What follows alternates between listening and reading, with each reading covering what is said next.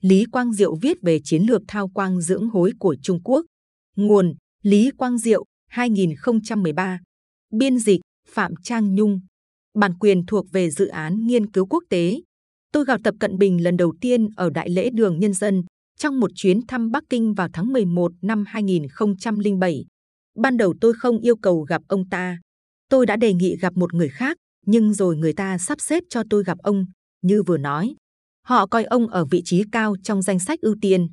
Đó là lần đầu tiên ông ấy gặp một vị lãnh đạo nước ngoài sau khi được bổ nhiệm vào thường vụ Bộ Chính trị Đảng Cộng sản Trung Quốc, một động thái rõ ràng để ám chỉ với thế giới rằng người ta đã dự kiến để ông tiếp quản vị trí của Hồ Cẩm Đào. Ấn tượng đầu tiên của tôi về ông là một người cực kỳ phóng khoáng, cái mà người Trung Quốc hay gọi là đại khí, ngược với tiểu khí. Ông không phải kẻ hẹp hòi. Ông ấy suy nghĩ kỹ càng về các vấn đề và không muốn khoe khoang hiểu biết của mình. Ông thiếu sự thân thiện của Giang Trạch Dân và cũng không kiểu cách như Hồ Cẩm Đào. Nhưng ông có vẻ trang trọng. Đó là ấn tượng đầu tiên của tôi. Cân nhắc thêm những thách thức và khổ sở mà ông ấy đã trải qua khi còn trẻ đã bị đưa về nông thôn tới Thiểm Tây năm 1969, nhưng lại tìm cách để từng bước quay về, không phàn nàn, không cằn nhằn. Tôi muốn đặt ông vào cùng kiểu người với Nelson Mandela. Ông Tập là cốt lõi của thế hệ lãnh đạo thứ năm của Trung Quốc, tính từ năm 1949. Ông đứng đầu một chính phủ có tiêu chuẩn về năng lực cao ở mọi cấp độ, một phẩm chất có từ thời chế độ quan lại, phong kiến. Hơn thế nữa, các quan chức Trung Quốc lại được tiếp xúc với giáo dục kiểu phương Tây, quen thuộc với thế giới và nói tiếng Anh trôi chảy. Họ không còn là những người cộng sản theo đúng nghĩa đen của từ này, mà là những người theo chủ nghĩa thực dụng quyết tâm tôi luyện được một quốc gia giàu có, phát triển và có kỹ thuật tiên tiến.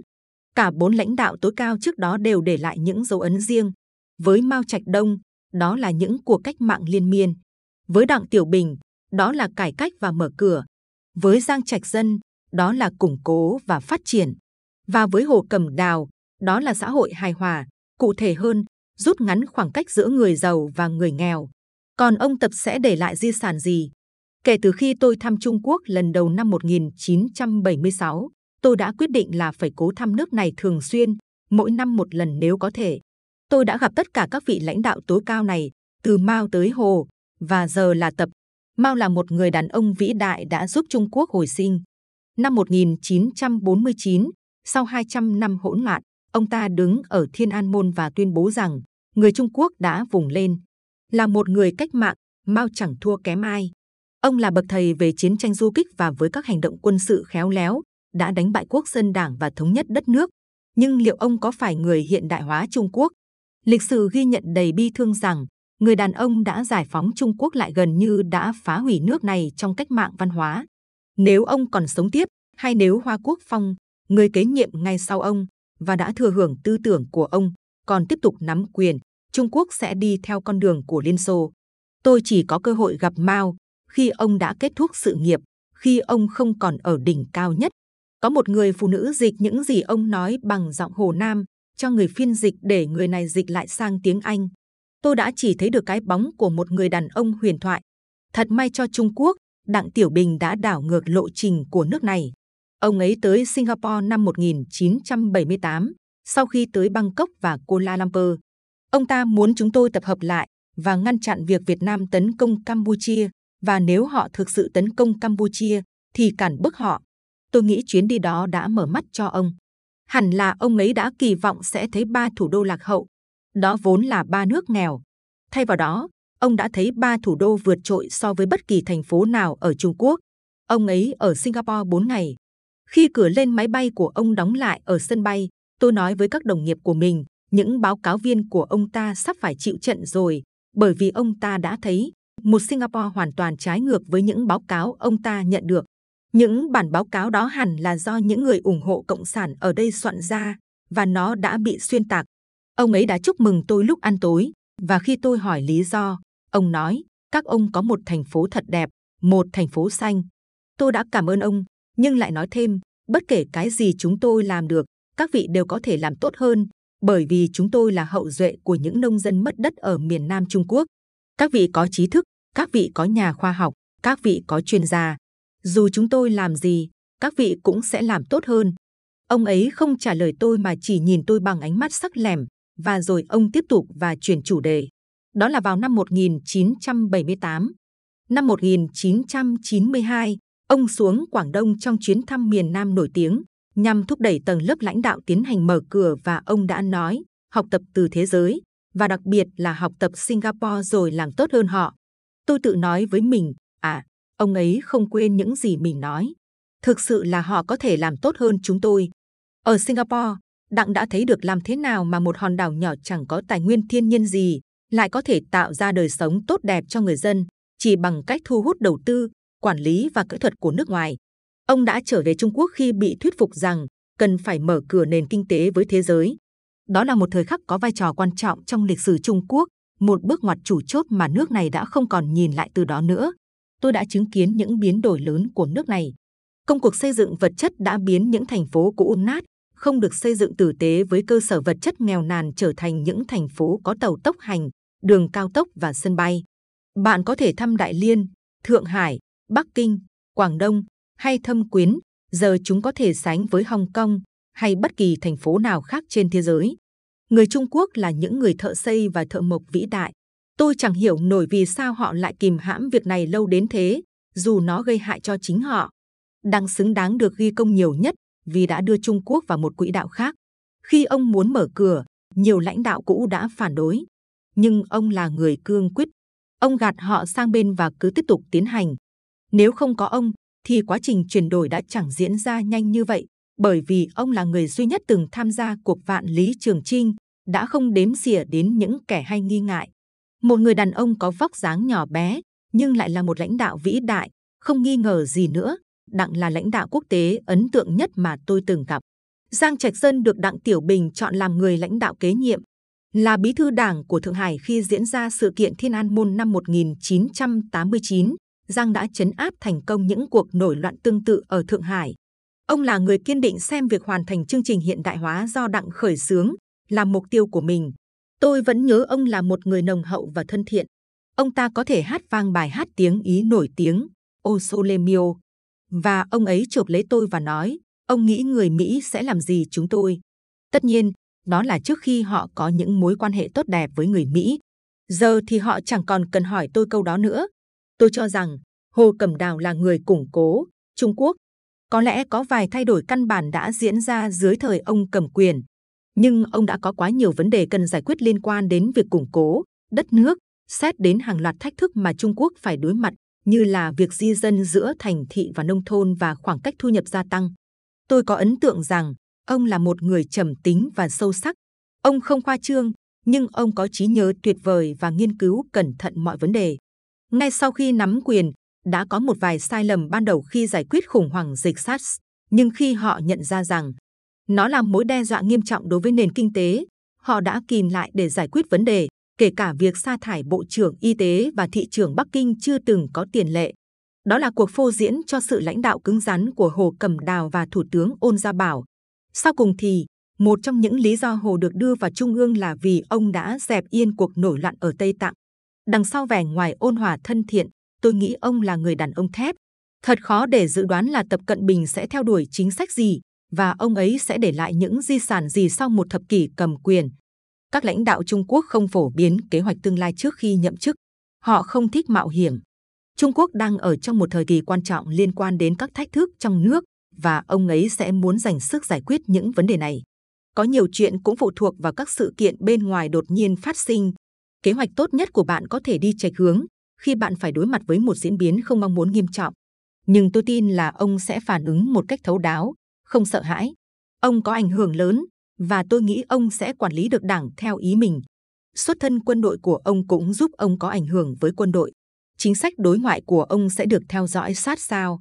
Sự nổi lên của Trung Quốc đã trở thành nỗi khiếp sợ với nhiều nước, dù phương Tây hay châu Á. Một nước Trung Quốc mạnh mang lại nhiều lợi ích cho cộng đồng toàn cầu, như là khoản đầu tư ngày càng tăng của các công ty Trung Quốc hoạt động ở nước ngoài. Nhưng các láng giềng của Trung Quốc đã bắt đầu cảm nhận được một lập trường chính sách đối ngoại cứng rắn hơn, từ phía người khổng lồ ngủ say vừa mới thức tỉnh này. Nước Mỹ cũng sẽ đối mặt với những thách thức lớn đối với thế ưu việt của nước này. Nếu không phải là ở mức độ toàn cầu, thì chắc chắn cũng ở khu vực châu Á Thái Bình Dương. Vấn đề trung tâm là liệu người ta có tin vào việc Trung Quốc lặp đi lặp lại đảm bảo rằng nước này chẳng tìm kiếm gì hơn ngoài một sự trỗi dậy hòa bình và nước này sẽ không bao giờ trở thành bá quyền không? Có hai cách nhìn. Một là Trung Quốc sẽ trở nên mạnh mẽ một cách thầm lặng và lặng lẽ tăng cường ảnh hưởng của họ mà không hành động như là kẻ gây hấn. Một cách khác là họ sẽ vô trương sức mạnh và cố gắng hăm dọa các nước khác. Tôi nghĩ họ sẽ chọn cách thứ nhất, nhưng đồng thời cũng tăng cường sức mạnh.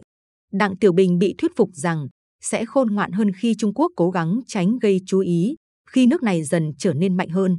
Ông đã tin vào việc che giấu năng lực, hay như người Trung Quốc gọi là thao quang dưỡng hối. Người Trung Quốc biết rằng họ cần từ 30 tới 40 năm hòa bình nữa thì mới bắt kịp với phần còn lại của thế giới. Họ đã đi đến kết luận rằng nếu họ vẫn giữ nguyên lộ trình, tránh làm phật lòng các cường quốc hiện tại và kết bạn với mọi nước, họ sẽ chỉ càng ngày càng mạnh hơn. Việc này sẽ cho họ không gian để giải quyết các vấn đề nội bộ và tiếp tục phát triển kinh tế. Họ cũng quan tâm tới nhu cầu tránh đi vào những vết xe đổ của Nhật Bản và Đức. Sự trỗi dậy của Đức và Nhật đã dẫn đến một cuộc cạnh tranh quyền lực ở châu Âu và châu Á. Ảnh hưởng và tài nguyên đã dẫn đến hai cuộc chiến tranh khủng khiếp trong thế kỷ 20 và hoàn toàn kết liễu sự trỗi dậy của họ. Nếu Trung Quốc tham gia vào một cuộc chiến, nước này sẽ phải mạo hiểm đối mặt với bất ổn nội bộ, xung đột và hỗn loạn và có thể lại tụt lùi một khoảng lớn. Do vậy, với người Trung Quốc, tính toán có lý trí sẽ là chúng ta đã chờ đợi lâu như vậy mới có cơ hội này để bắt kịp thế giới phát triển. Tại sao lại phải vội vã và gây nguy hại cho quá trình trỗi dậy từ từ của chúng ta?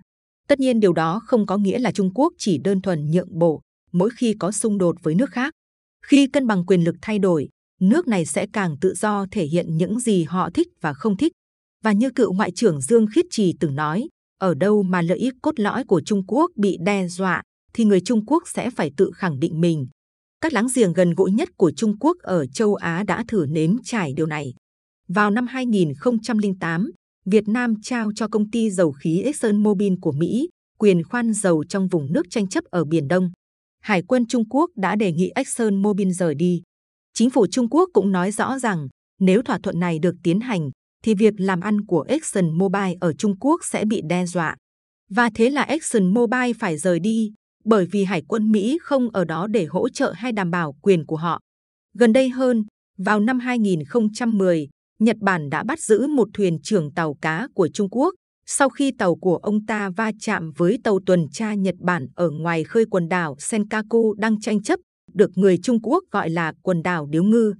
Ban đầu Nhật Bản muốn xét xử thuyền trưởng này theo luật nước mình, nhưng cuối cùng lại phải nhượng bộ do áp lực nặng nề từ phía Trung Quốc và quyết định thả ông ta.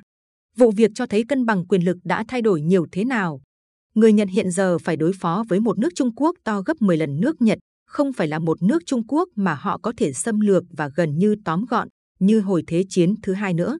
Sự khuất phục của Nhật Bản chỉ là một sự chấp nhận thực tại. Họ đã hiểu được rằng họ phải đối phó với một Trung Quốc có tổ chức, có kỷ luật, không phải với các lãnh chúa cát cứ, mà với một chính quyền trung ương có thể hành động quyết đoán. Do vậy qua thời gian, bạn có thể thấy rất rõ ràng rằng người Trung Quốc không phải những người bị động. Họ chủ động theo đuổi những yêu sách của mình và họ sẽ tiếp tục làm thế. Người Trung Quốc biết họ là nước lớn nhất trong khu vực và rằng khi họ ngày càng mạnh lên, họ có thể đòi hỏi các láng giềng tôn trọng quyền của họ hơn. Do đó, việc Hoa Kỳ duy trì sự hiện diện đáng kể ở khu vực châu Á-Thái Bình Dương để cân bằng với Trung Quốc cũng là lợi ích của các nước châu Á khác, bao gồm cả các nước ASEAN. Nếu không có đối trọng từ phía Mỹ, các nước nhỏ ở châu Á sẽ chẳng thể cựa quậy được. Khi bạn có hai cái cây, chứ không phải một, bạn có thể chọn đứng dưới bóng cái cây nào. Ở lại vùng Thái Bình Dương cũng quan trọng với Mỹ, bởi vì nếu người Mỹ đánh mất thế vượt trội ở đây, họ cũng sẽ mất nó trên toàn cầu. Cuộc cạnh tranh giành thế ưu việt trong khu vực giữa Mỹ và Trung Quốc đã diễn ra rồi, và nó sẽ tiếp tục trong phần còn lại của thế kỷ 21. Tới khi ấy, quan hệ Mỹ-Trung sẽ là mối quan hệ song phương quan trọng nhất trên thế giới, không khác quan hệ Mỹ, xô thời chiến tranh lạnh. Trong vài năm sau sự kiện 11 tháng 9, nước Mỹ đã bị phân tâm bởi chiến tranh ở Iraq và Afghanistan và Trung Quốc đã có thể thầm lặng tăng cường lợi ích trong khu vực, làm sâu sắc thêm các mối quan hệ và ký một thỏa thuận thương mại tự do với ASEAN. Khi cựu Thủ tướng Trung Quốc Chu Dung Cơ đề xuất về khu vực thương mại tự do Trung Quốc ASEAN cách đây một thập kỷ, các chính quyền ASEAN đã rất kinh ngạc, bởi vì chúng tôi nghĩ rằng Trung Quốc rất ngần ngại với việc mở cửa nền kinh tế hơn nữa thông qua các thỏa thuận thương mại tự do song phương và khu vực. Đó là một bước đi chiến lược của người Trung Quốc để phát triển các mối quan hệ kinh tế mạnh với ASEAN. Qua đó, ASEAN sẽ xem sự phát triển của Trung Quốc là một cơ hội, chứ không phải một mối đe dọa. Tôi đã nói với đại diện thương mại Mỹ khi ấy rằng nếu không có thỏa thuận thương mại tự do Mỹ-ASEAN trong vòng 10 tới 20 năm, thì nền kinh tế ASEAN sẽ ngày càng hội nhập với thị trường Trung Quốc và Mỹ sẽ trở thành thị trường thứ yếu đối với chúng tôi. Về mặt quân sự, người Mỹ vẫn còn bỏ xa trong cuộc chơi. Ngân sách quốc phòng của Trung Quốc, dù đã đạt mức tăng trưởng hàng năm hai chữ số, vẫn thua kém ngân sách quốc phòng của Mỹ khi chỉ bằng một phần sáu của họ, và điều này được phản ánh trong công nghệ quân sự vượt trội của người Mỹ. Rốt cuộc người Trung Quốc sẽ muốn trở thành một cường quốc quân sự mạnh như Mỹ. Điều này sẽ tốn nhiều thập kỷ, nhưng người Trung Quốc đang làm tất cả những gì có thể để đuổi kịp. Họ đang cố gắng tương xứng với Mỹ về mặt công nghệ cao, đưa người vào vũ trụ và phát triển một hệ thống GPS mà Mỹ không thể phá hủy hay vô hiệu hóa. Họ biết rằng nếu họ phụ thuộc vào hệ thống GPS của Mỹ, họ sẽ bị qua mặt. Và khi người Trung Quốc chứng minh rằng họ có thể tự bắn hạ vệ tinh trong vũ trụ và đánh chặn chính các tên lửa đạn đạo của mình, họ muốn gửi cho Mỹ một cảnh báo, anh không thể đe dọa tôi nữa. Tôi sẽ bắn hạ tên lửa của anh trên Thái Bình Dương. Chúng ta đang nói về việc một cái kim truy đuổi một cái kim khác đang di chuyển trên bầu trời. Đó không phải là kiểu bắn cung đơn giản về mặt kỹ thuật. Đó là minh chứng rõ ràng nhất cho khả năng của họ. Cùng lúc, tôi thấy người Trung Quốc cố gắng giữ vùng duyên hải phía đông của họ thoát khỏi do thám của Mỹ. Vào thời điểm hiện tại, người Mỹ đã có thể tiếp cận được đến cách bờ biển Trung Quốc 12 hải lý và thăm dò vào trong. Bây giờ, thử tưởng tượng điều ngược lại. Nếu hải quân và không lực Trung Quốc, các tàu sân bay của nước này cũng đến gần bờ biển nước Mỹ một khoảng tương tự, người Mỹ sẽ thấy không thể chấp nhận được. Họ sẽ không cho phép điều đó xảy ra. Giờ bạn có thể tưởng tượng người Trung Quốc cảm thấy thế nào. Nhưng để có khả năng đẩy người Mỹ ra xa khỏi bờ biển của mình, họ phải cải thiện công nghệ của các tên lửa tầm xa. Khi bạn đã làm được điều đó, mối đe dọa ngầm là nếu ai đó đến quá gần, bạn sẽ phóng tên lửa đánh chìm tàu sân bay hay bắn rơi máy bay của kẻ đó. Vào thời điểm hiện tại, Trung Quốc chưa thể làm được điều này. Đến lúc họ làm được, máy bay của Mỹ sẽ ở ngoài tầm với. Người Mỹ sẽ chẳng trông chờ vào vận may. Và người Trung Quốc sẽ nói, đây là vùng đặc quyền kinh tế của tôi, anh, cứ ở ngoài. Tôi không đi đến bờ biển phía Thái Bình Dương của anh, thế thì ai cho anh quyền tới đây? Liệu người Mỹ có nói không? Cuối cùng, lẽ phải thuộc về kẻ mạnh. Do đó cuối cùng sẽ có cân bằng, cán cân được cân bằng dần trong vòng 20 hay 30 năm. Sự cân bằng đầu tiên sẽ đẩy người Mỹ ra khỏi giới hạn 12 hải lý. Sự cân bằng thứ hai sẽ đẩy họ ra khỏi vùng đặc quyền kinh tế 200 hải lý. Và một khi họ có thể làm thế, họ sẽ trở thành cường quốc có ảnh hưởng nhất trong khu vực. Một vài học giả dự đoán dựa trên lịch sử rằng khi một cường quốc trỗi dậy và siêu cường hiện hữu thấy sự thống trị của mình bị đe dọa, xung đột quân sự giữa hai bên rất có khả năng xảy ra, nếu không nói là không thể tránh khỏi. Trong trường hợp Trung Quốc và Mỹ, tôi không đồng ý với họ. Hai bên chẳng có lợi ích gì khi đối mặt với nhau trên chiến trường.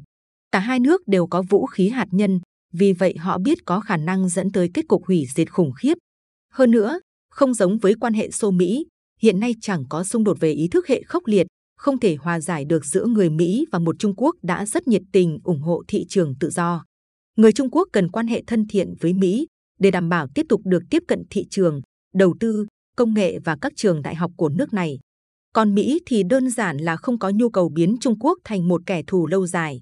Cuộc khủng hoảng lớn nhất có thể phát sinh giữa hai nước là vấn đề Đài Loan. Nhưng tôi không nghĩ Mỹ sẽ gây chiến với Trung Quốc để bảo vệ sự độc lập của Đài Loan. Điều đó không đáng. Bạn có thể chiến đấu và thắng vòng 1, nhưng liệu người Mỹ có chuẩn bị để chiến đấu hết vòng này đến vòng khác?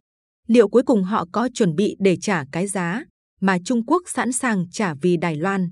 Xin nhớ rằng, không có lãnh đạo nào của Trung Quốc có thể tồn tại nếu để mất Đài Loan trong nhiệm kỳ của mình. Do vậy, với người Trung Quốc, đây là vấn đề rất nghiêm trọng.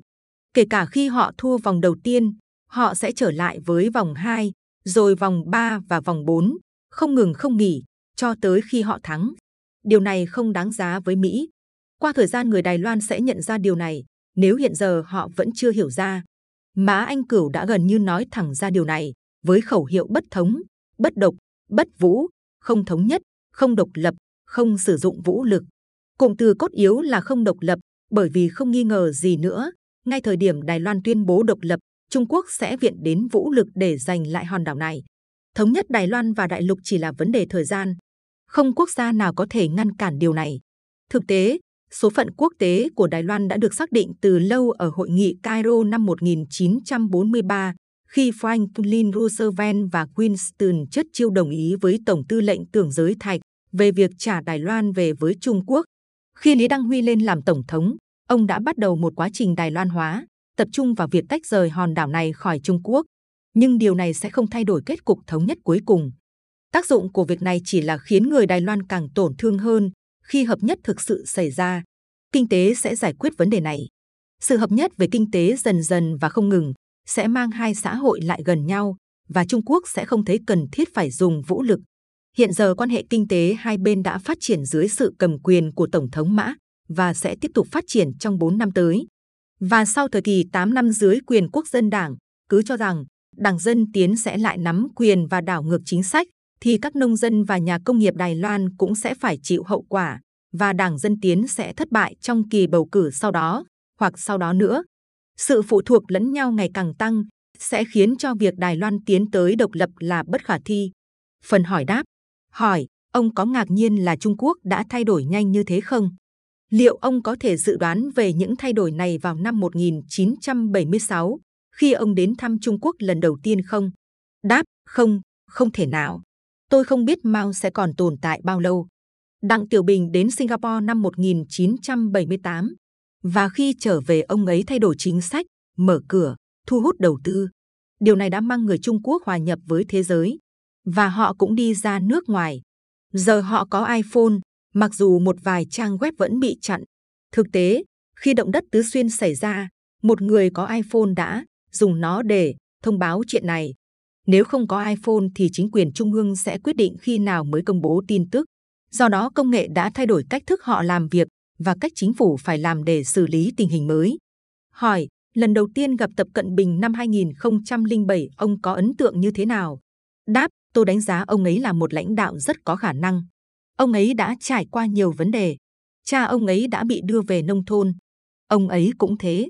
Ông ấy bị gửi về nông thôn và ông ta lặng lẽ tiến lên và thăng tiến tại tỉnh Phúc Kiến. Rồi, khi bí thư đảng ở Thượng Hải bị phát hiện là tham nhũng, người ta chuyển ông ấy từ Phúc Kiến đến Thượng Hải. Từ Thượng Hải, ông ấy được công nhận và được chuyển tới Bắc Kinh. Những chuyện này là ngẫu nhiên, nhưng nó cho thấy ông ấy có sức chịu đựng rất tốt để có thể vượt qua khó khăn. Hỏi, Tập Cận Bình sẽ nắm giữ vị trí hàng đầu ở Trung Quốc vào thời điểm Trung Quốc đang ở thế mạnh nhất trong khoảng hai thế kỷ qua. Liệu ông ta có trở nên cứng rắn hơn không? Đáp, tôi không cho rằng điều này sẽ kích thích ông ấy và do đó làm ông ấy phô trương sức mạnh khắp nơi. Ông ấy là người suy nghĩ thấu đáo và ông ấy biết điều này không có lợi cho Trung Quốc. Do đó ấn tượng của tôi với ông ấy là ông sẽ tiếp tục chính sách che giấu năng lực hay là thao quang dưỡng hối của Đặng Tiểu Bình.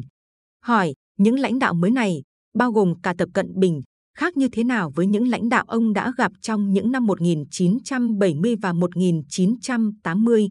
Bên cạnh những khác biệt về tính cách, có khác biệt nào phản ánh những thay đổi đã xảy ra ở Trung Quốc? Đáp, ồ, bây giờ họ có những vấn đề khác. Khi đó Trung Quốc là một nước cực kỳ nghèo nàn và thiếu thốn cơ sở vật chất. Bây giờ các thành phố ven biển của họ đã được nâng cấp đến gần tiêu chuẩn của Hồng Kông. Nhưng điều này chỉ có ảnh hưởng đến chưa tới 50% dân số. Tôi nghĩ rằng có khoảng 50 đến 55% dân số vẫn ở khu vực nông thôn lạc hậu. Hỏi, suy nghĩ của họ có bớt cứng nhắc hơn không? Ông đã viết về những ký ức rằng, ban đầu, các quan chức Trung Quốc có vẻ gắn chặt với kịch bản có sẵn và phản ứng thiếu tự nhiên. Đáp, không, không, họ đã thoải mái hơn rồi. Đó là một thời kỳ mà chế độ bị kiểm soát chặt chẽ và bất kỳ ai phát biểu suy nghĩ đều có thể nói sai và tự gây rắc rối cho mình. Bây giờ họ phát biểu khá tự do. Hỏi, tôi chắc chắn là các lãnh đạo Trung Quốc có hỏi về quan điểm của ông về nhiều vấn đề khi ông gặp họ. Vì thế nếu ông nhìn vào các lãnh đạo hiện nay, họ quan tâm đến những điều gì? Họ muốn tìm hiểu vấn đề gì từ ông và ông so sánh chuyện này như thế nào so với các lãnh đạo thế hệ trước?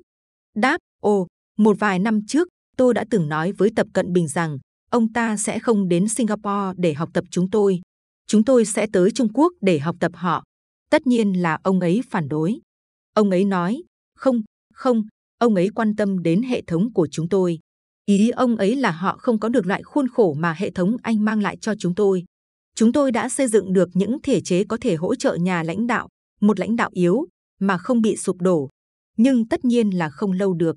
Hỏi, liệu có một mối quan tâm tương tự với ý muốn tham khảo quan điểm của ông về khu vực và nước Mỹ? Đáp, không, họ không yêu cầu quan điểm của tôi về Mỹ vì giờ họ làm việc trực tiếp với Mỹ. Cái có giá trị với họ là quan điểm của chúng tôi về khu vực mà họ không hiểu rõ lắm và họ hy vọng chúng tôi đóng vai trò nào đó để làm khu vực không còn sợ một Trung Quốc đang trỗi dậy nữa. Hỏi, ông có lo ngại rằng, theo như cách họ phản ứng, và sự thật rằng họ đã phát triển về sức mạnh trong những năm qua, cuối cùng các vị sẽ phải đối phó với một Trung Quốc khó khăn hơn, hung hăng hơn và vượt trội hơn không? Đáp, bạn phải chấp nhận sự thật là họ là nước lớn nhất trong khu vực lân cận đây. Họ sẽ không lớn nhất trong khu vực Thái Bình Dương bởi vì nước Mỹ sẽ có mặt để cân bằng họ. Nhưng dần dần họ sẽ có khả năng đẩy Mỹ lùi xa khỏi khu vực bờ biển. Đó là diễn tiến mà chúng ta phải chấp nhận. Hỏi, điều này có làm một nước nhỏ như Singapore cảm thấy khó tồn tại hơn không? Đáp, cũng không hơn so với các quốc gia khác. Và chuyện này sớm muốn cũng xảy ra. Nó có thể mất 5 năm, 20 năm hoặc 30 năm. Nhưng rồi họ sẽ trở thành cường quốc thống trị ở bờ phía Tây Thái Bình Dương. Hỏi, vậy Singapore sẽ phải định hướng cho một tương lai khá phức tạp. Đáp, không, không nhất thiết thế. Sẽ rắc rối hơn nhiều với Việt Nam. Chúng tôi không có xung đột về lợi ích với Trung Quốc. Việt Nam có các tuyên bố chủ quyền xung đột với họ về các vùng biển mà họ kỳ vọng tìm thấy dầu khí. Chúng tôi không có những tuyên bố chủ quyền trồng lấn như thế với họ. Hỏi, Tổng thống Obama sẽ thực hiện những cam kết mới với khu vực. Người ta gọi nó là sự xoay trục về Thái Bình Dương của Obama. Và chúng ta thấy Hillary Clinton phát biểu trên một chiếc tàu sân bay. Nếu đây thực sự là một cam kết lâu dài của Mỹ với khu vực này của thế giới. Đáp, không, không, không. Chẳng có cái gì là một cam kết lâu dài cả. Đó chỉ là việc ông ta bày tỏ ý định mà ông ta hy vọng là sẽ lâu dài một cách tự nhiên. Nhưng điều đó không có nghĩa là nó chắc chắn sẽ dài lâu, bởi vì cân bằng quyền lực đã thay đổi. Người Mỹ ở bờ bên kia Thái Bình Dương, cách đây 8 đến 9 ngàn hải lý, và để triển khai quân sự từ khoảng cách xa như thế. Mà sử dụng Nhật Bản làm căn cứ thì không dễ dàng, như khi triển khai quân từ chính khu vực láng giềng của mình ra khu vực lãnh hải và vùng đặc quyền kinh tế của mình. Hỏi, Do vậy tính toán của Trung Quốc có thể là họ có thể chờ đến khi mọi chuyện kết thúc. Đáp, vâng, tất nhiên. Hỏi, khả năng triển khai quân sự ngoài lãnh thổ của Mỹ phụ thuộc vào cái gì? Đáp, một là sức mạnh của nền kinh tế Mỹ và phần họ dành cho quốc phòng và vị trí của Thái Bình Dương trong ưu tiên của họ. Hai là Trung Quốc sẽ mạnh lên nhanh đến đâu? Hỏi, vậy dựa vào đánh giá của ông về hai yếu tố đó, Đáp, tôi nghĩ cán cân quyền lực sẽ cân bằng trong khoảng 20 đến 30 năm nữa. Hỏi, và khi đạt đến trạng thái cân bằng trong 20 đến 30 năm nữa? Đáp, chúng ta phải tự có sự chuyển đổi. Chúng ta phải sống với họ. Họ sẽ là láng giềng gần gũi nhất với chúng ta, với kích thước và sức nặng có thể làm nhiều hơn là chỉ cân bằng với người Mỹ ở phần này của Thái Bình Dương. Người Mỹ phải triển khai quân qua khoảng cách hàng ngàn hải lý, còn họ lại chỉ vài trăm, sẽ luôn luôn có yếu tố Mỹ. Nó sẽ không biến mất. Mỹ sẽ không từ bỏ ảnh hưởng của mình ở phần này của Thái Bình Dương và nước này sẽ có các đồng minh ở Nhật Bản, Hàn Quốc, Việt Nam và Philippines. Do đó đây là một sự chuyển đổi dần dần, nhưng không tránh khỏi và sẽ không đến mức hất Mỹ ra khỏi khu vực. Hỏi, quan sát xung đột ở Biển Đông diễn ra trong 2 tới 3 năm qua, ông có nhận thấy điều gì về cách hành xử tương lai của Trung Quốc không? Đáp, ở đây liên quan đến lợi ích cốt lõi của họ và họ tin rằng đường chín đoạn đó là lãnh thổ của họ. Người Trung Quốc có chủ quyền với các bãi cát và đảo nhỏ đó và họ hy vọng ở dưới đó có dầu khí. Tôi dự đoán họ sẽ khá cứng rắn với vấn đề này. Cuối cùng thì sự việc có thể được giải quyết êm thấm theo luật biển quốc tế, bởi vì đó là lối thoát mà không cần bên nào phải chịu xuống nước.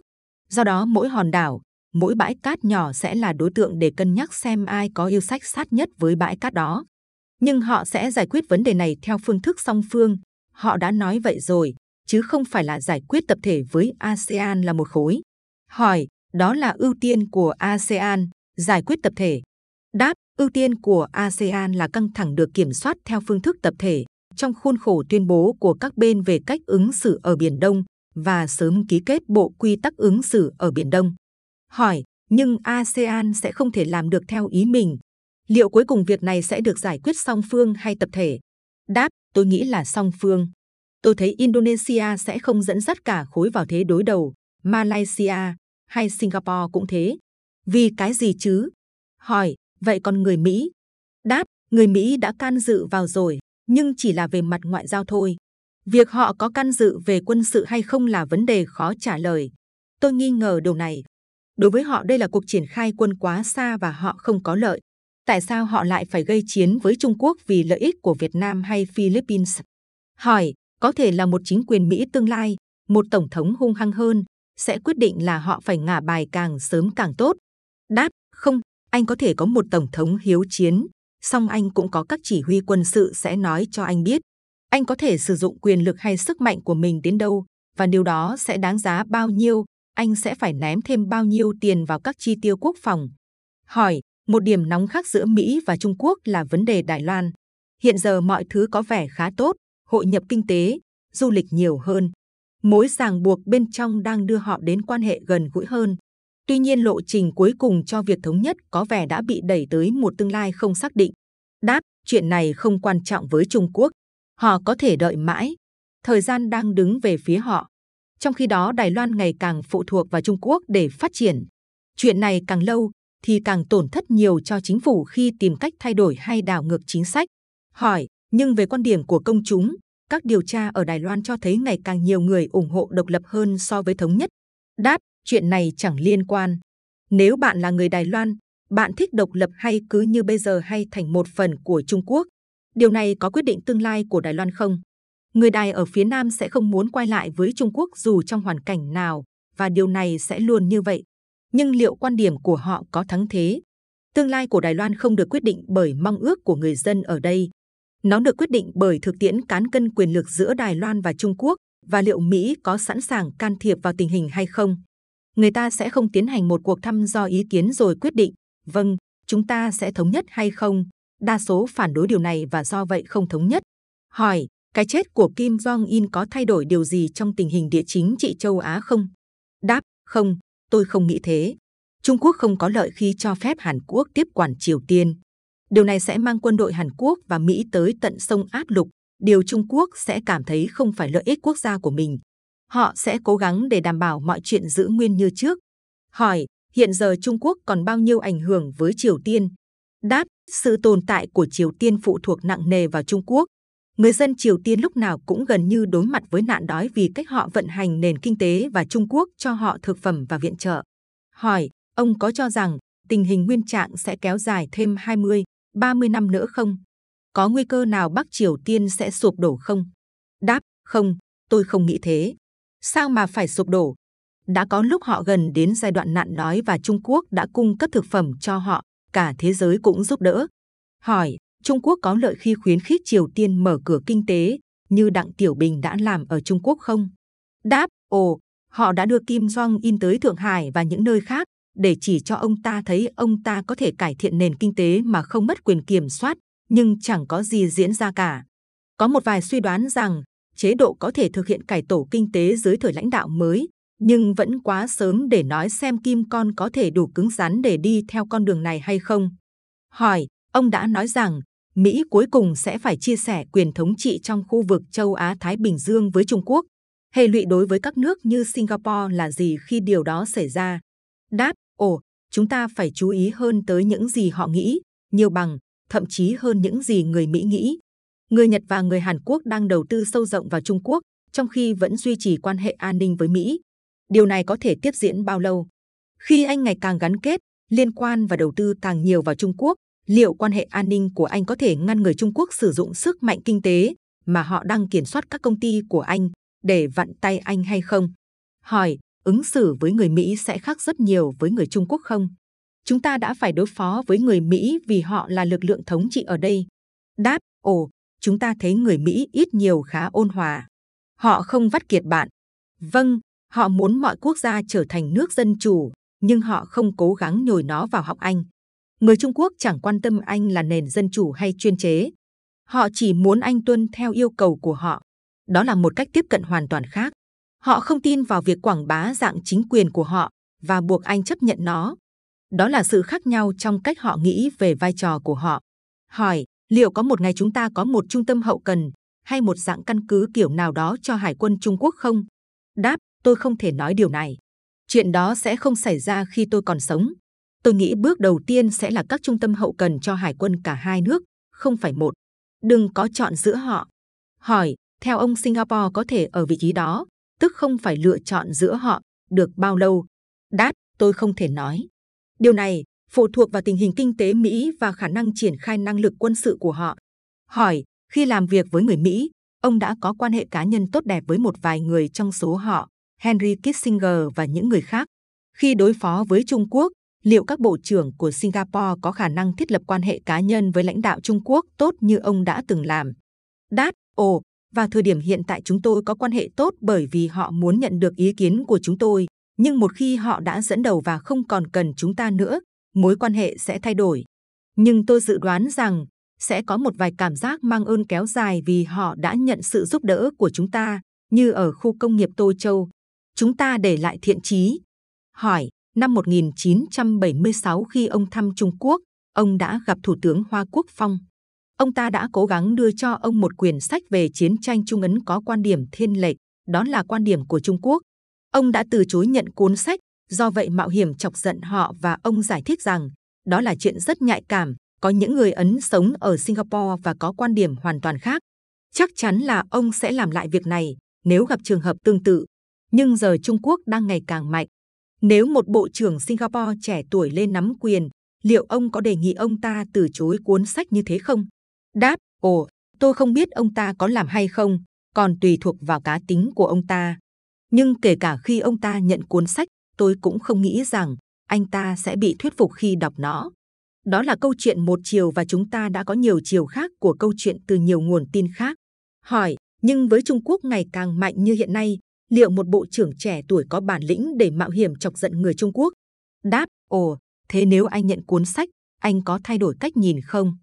Trong trường hợp của tôi tôi đã đọc nhiều về nó, tôi đã nói với ông ta, thứ này sẽ không làm tôi thay đổi suy nghĩ. Nhưng giờ họ phải đối mặt với một nước Trung Quốc khác và các bộ trưởng trẻ tuổi sẽ phải quyết định xem họ sẽ xử lý quan hệ cá nhân với người Trung Quốc ra sao. Họ có thể nghĩ rằng nếu bạn làm họ khó chịu, lần sau bạn sẽ chẳng được gặp họ đâu.